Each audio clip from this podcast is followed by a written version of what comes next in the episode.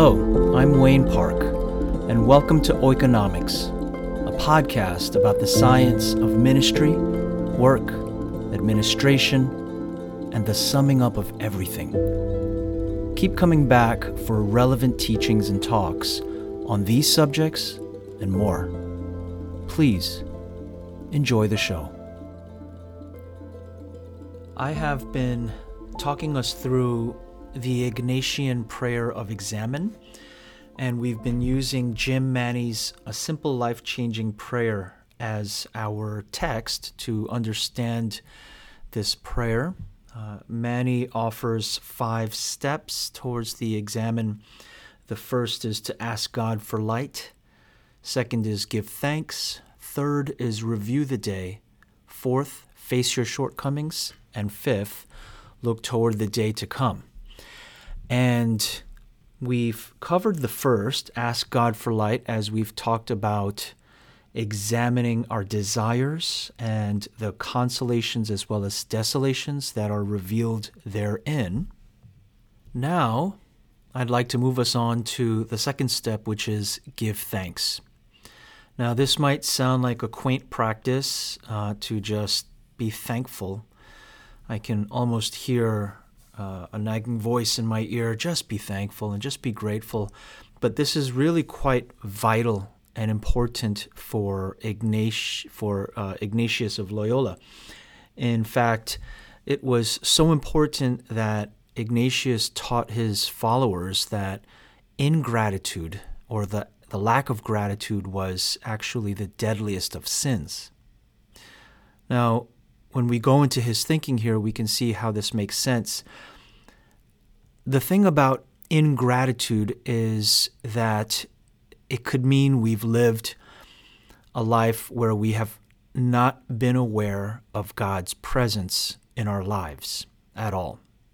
And you can see why Ignatian spirituality accords well with spiritual direction, which is really the, the practice of learning to see how God is at work or even already at work in your life. And therefore, uh, the necessity to recognize God, or maybe I should say the failure to see God uh, and the presence of God in our lives, means we not only have not looked hard enough, but that we are denying that God has been at work in our lives at all. So you can see why Ignatius would consider ingratitude the deadliest of sins uh, it means we simply were not looking for the presence of God. So to discerningly give thanks, what we're doing is we're recognizing God's manifold graces in our lives. And I can tell you this it doesn't just happen, we don't just turn it on or open it up like a faucet. And then we see gratitude, we see God's grace all over our lives, and we're filled with gratitude. Um, in my experience, it actually takes a great deal of practice. In my younger years, uh, I was uh, complaining about life with a mentor of mine. He is an older man. Uh, he's a medical doctor and he's Catholic. And he is deeply attuned to the spiritual life and these consolations and desolations, as well as the Ignatian way. And he instructed me to do something that was rather new for me during this season of complaint. And yes, I was complaining yet again about work.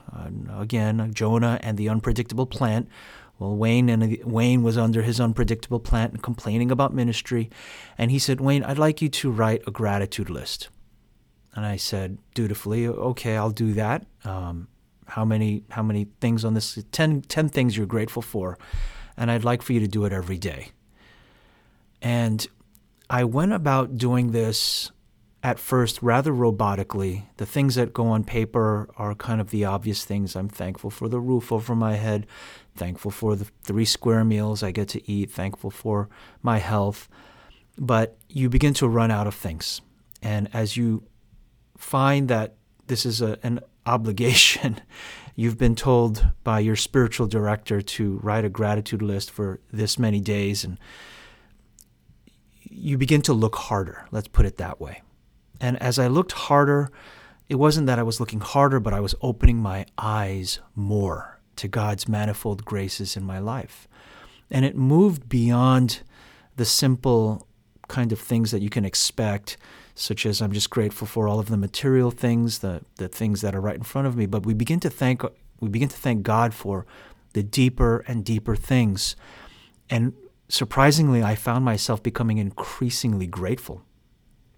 I'm grateful not just for my physical health, but I'm grateful for uh, the family of origin. I'm grateful for uh, the spouse who cares for me and even puts up with a lot of the shortcomings. I'm grateful for the way that my family has caused me to see this about myself. I'm grateful for the context that I'm in, even though it's difficult, even though there's sometimes challenges in, with this unpredictable plant that is ministry.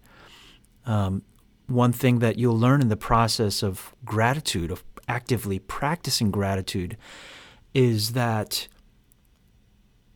it actually begins to put into context the good as well as the seemingly bad. And I qualify bad with seemingly because as it says in 1 Thessalonians chapter 5, in everything give thanks. Give thanks in all circumstances. It doesn't just say give thanks when the times are good or when provision is there or when wonderful or when you're feeling happy.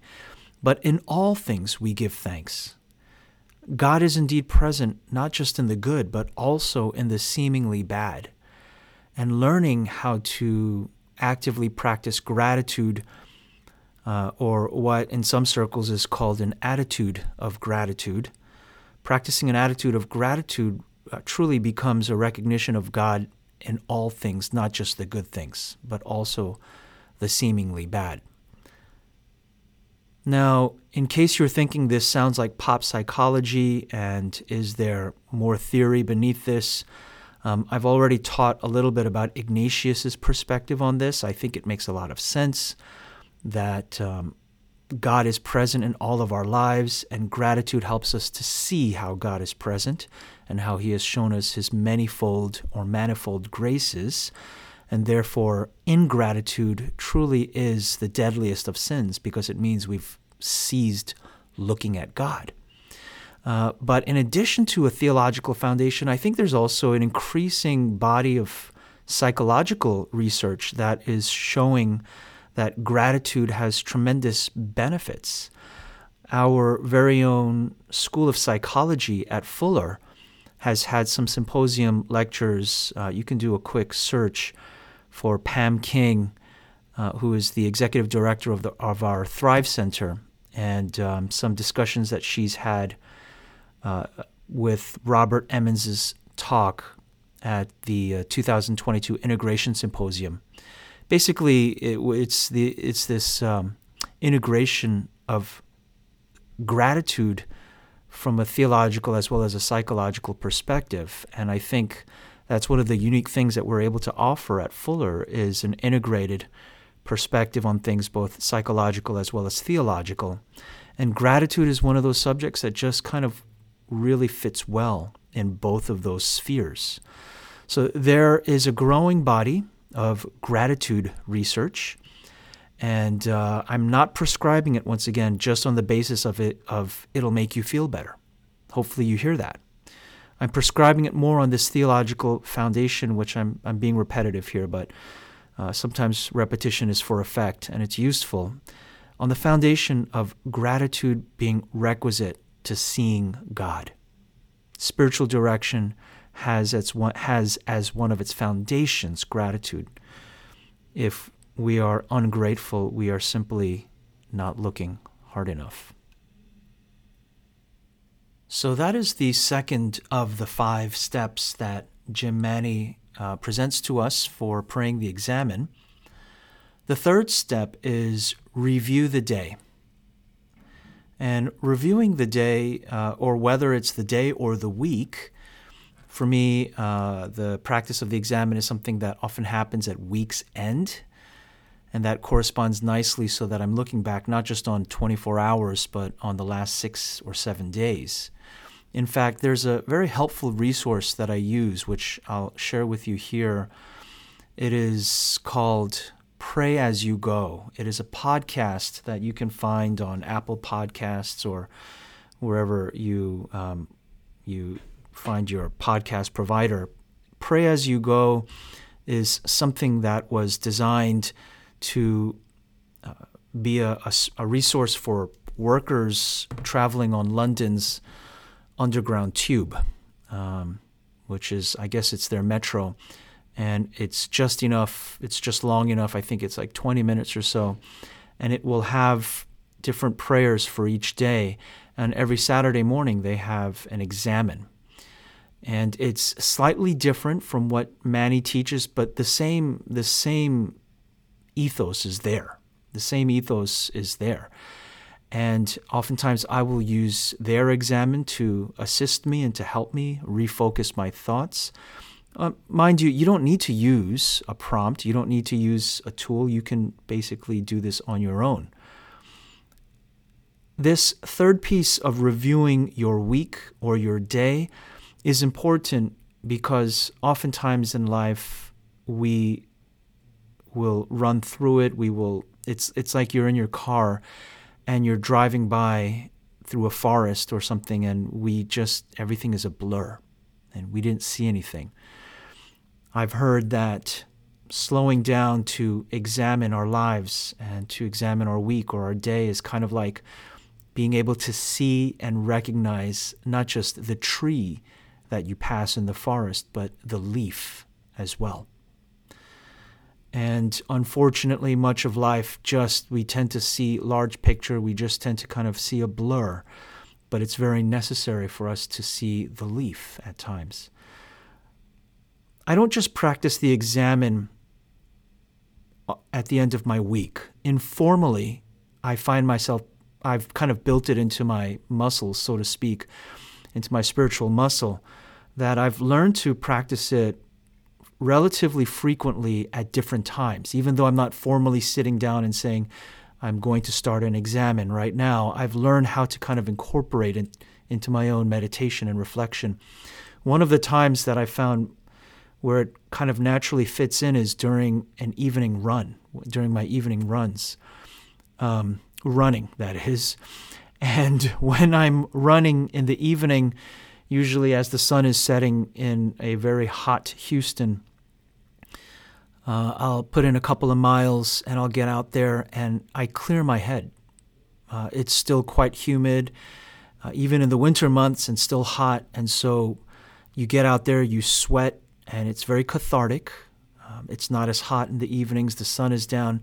And then, as my body begins to clear out all of the toxins and all the sweat from the day, I begin just, my, my, my head starts to clear.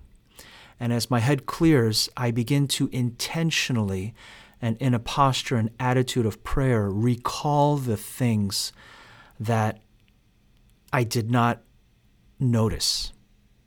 Yes, I said, recall the things that I did not notice. And perhaps there was something insignificant, or maybe someone that was asking for something, or some person, or some, some task, or something. It's almost always people that come to mind. That in our lives we're more inclined to give greater attention and maybe be a little bit more attentive to those who are in positions of influence or authority or power. And then those who are less so, they fall on the wayside. And during these times, I, I don't like how that makes me feel. I don't want that to happen. I want to recall. And so during those times when my head is clear, I will allow God to recall some of these faces to my mind. And prayerfully, I will lift them up before the Lord. In a way, this is like an examen, but it's also prayers of supplication lifted up for people. Whatever the case may be, reviewing the day or the week is uh, an important spiritual discipline. In fact, in the more rigid and structured uh, Jesuit life, community life, this is something that they were prescribed to do, I believe, twice a day, every noontime as well as every every night before bed. So every Jesuit in the Ignatian order uh, they were instructed to practice the examen twice a day. And of course, it also is a, a means of examining sin to see if there was any any areas of shortcoming, and that leads to the fourth piece there. The fourth, the fourth step is face your shortcomings. But let me just wrap up this third heading and just say that uh, reviewing the day is something that you might find quite helpful, and perhaps you might even work it into your own rule of life um, if you find that to be useful and beneficial. So, fourth, face your shortcomings. Face your shortcomings. So, in fact, from reviewing our day, we might have to come face to face with some of the things that we've done wrong, harms that we might have uh, perpetrated on other people or maybe even ourselves. And these shortcomings must be faced. Now, there's a distinction between um, the Ignatian examen and an examen of conscience. Um, as far as I'm concerned, we can incorporate them both into the same practice. An examen is an examen. It's it's an examination of God, but it's also an examination of, of conscience. That distinction is made by some people because they don't like the rigorous and morbid self introspection that is imposed on them by their tradition. And therefore, they, they kind of shy away from an examination of conscience and prefer more of this Ignatian examination of God's graces and examination of desires. But as far as I'm concerned, um, I need to also be aware of my sins, of my sinfulness. I need to particularly be aware of whether an apology is owed. And I'm that's not that is not beneath me. I am not above that. There are times where I have to quickly issue an apology uh, oftentimes to those closest to me, because still being human, um, I'll make mistakes. If I think I'll never make mistakes, then right there I'll have to uh, make amends to myself because I have an expectation that is too heavy, a burden that is placed on myself. So, therefore, it's necessary for us to, in addition to reviewing our day, to face our shortcomings and to if necessary, make amends for any harms or wrongs or maybe even mild hurts that we might have issued outwardly. On this front, there are a couple of things that I can say. Um, our shortcomings perpetrated towards ourselves sometimes, but many times towards others. There are ways to make amends for harms that we've done. Uh, we can use the words, I'm sorry, uh, I, I know people who are constantly saying they're sorry. So, depending on how you use that word, that phrase, it can, it can be effective or it can be ineffective. I have found much more potent and much more useful are the words, I was wrong. I was wrong. Which, goodness, if you're able to say that, that can actually it can you can hear a pin drop that that has a way of connecting. It has a way of that's that's you've dropped the gauntlet right there. That's the bottom line. You, i was wrong for what? I was wrong for the sense of entitlement that i had when i spoke to you that way. I was wrong for the quick response that came out of a place of frustration. I was wrong for uh, there's a myriad and a multitude of things that we can list here I'll tell you what will not work. Um, I'm sorry for how you feel. I'm sorry that you feel that way. Um, I had an unfortunate fallout with with uh, someone that I had known for a number of years, and I will never forget his response. I'm I'm sorry, and I said, "Well, I'm glad that you're sorry, but what are you sorry for?" And then he proceeded to say, "I'm sorry that you feel that way, or I'm sorry that that that's what you think." which was a way of saying that it all lived inside of my crazy head, and it only served to make me a little bit more crazy. There's ways to make non apologies, in case you didn't know. And in our spiritual formation, yes, confession and repentance is very much a part of it. So, in facing your shortcomings, it might involve amends making It might involve the words, I was wrong. It might, amend, it might involve amends and ways to make right things that we've done wrong. And uh, I think uh, there are, again, uh, the recovery community really addresses this quite well. Uh, the 12 step recovery community, and there's lots that can be learned from them. Last is the fifth step look toward the day to come. This is where we look forward with hopeful anticipation. Indeed, hope itself is a consolation. And we can also, during this time, insert our prayers of supplication. These are prayers for things that I need, or even the true desires that have come up. True desires have been discerned. Uh, I discerned that I would really like to go in this new direction, and so perhaps there's prayers for uh, guidance and assistance there. There's prayers for action. I'll just say, as you look toward the day to come, you are uh, preparing yourself in prayer in an outward posture. Mind you, this is interesting because an examen, not for everybody, but for many people, it's done at the conclusion of a day. So it's like you're you're like get ready, get set, go and pray for the day, and then go then you go to sleep, which is kind of funny, but um, it's it's not unheard of to do an examen in the morning. It's not unheard of. There are people that will do that for whom it actually is quite effective and for whom this last and fifth step is quite helpful, where they look forward to the day to come and are prepared for it. And in a sense, have started their day with a clean slate. It's, it's almost like those who will shower in the morning or shower at night or both. Um, either way, are you approaching the day with a clean slate or or, or um, heading to bed with a clean slate. So, this fifth step is a good way to prepare for the day to come. So, in closing, we've talked about these five steps towards a prayer of examen, I want to reiterate that this is a skeleton, this is a structure. It's meant to be adapted and adopted and used. You should take it for yourself and you can you can shift it up um, change things and, and, and use it for however it works for you. You can pray extemporaneously you can just improvise your prayers find your own words through it or you can use set or form prayers personally i do both so as i make my way through these five steps i will use i will use uh, set and form prayers and then sometimes I'll just improvise. I'll just, uh, but as long as I'm kind of sticking to the structure, the skeleton, I find that it's very helpful.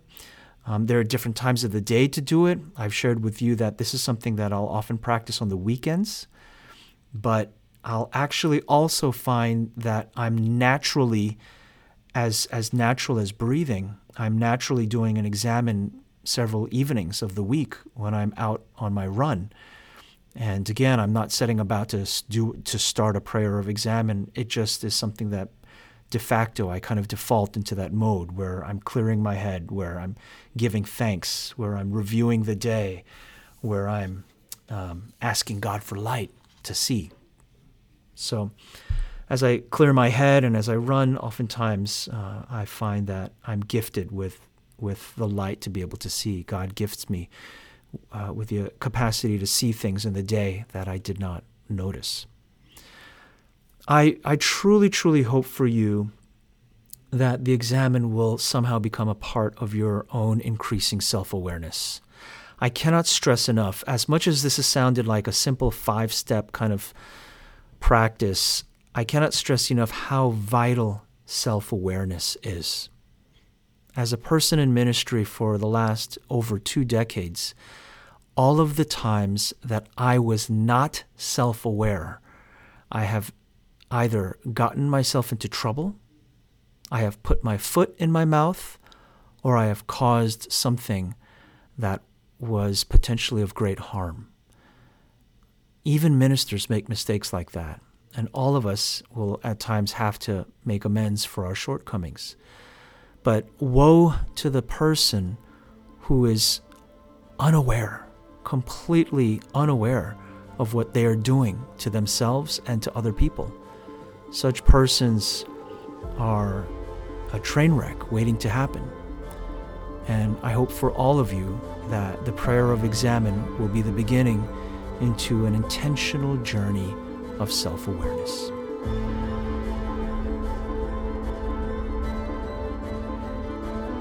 Thanks for listening to this podcast. If you'd like to learn more, visit us online at www.oikonomiks.com. That's O I K O N O M I K S dot com.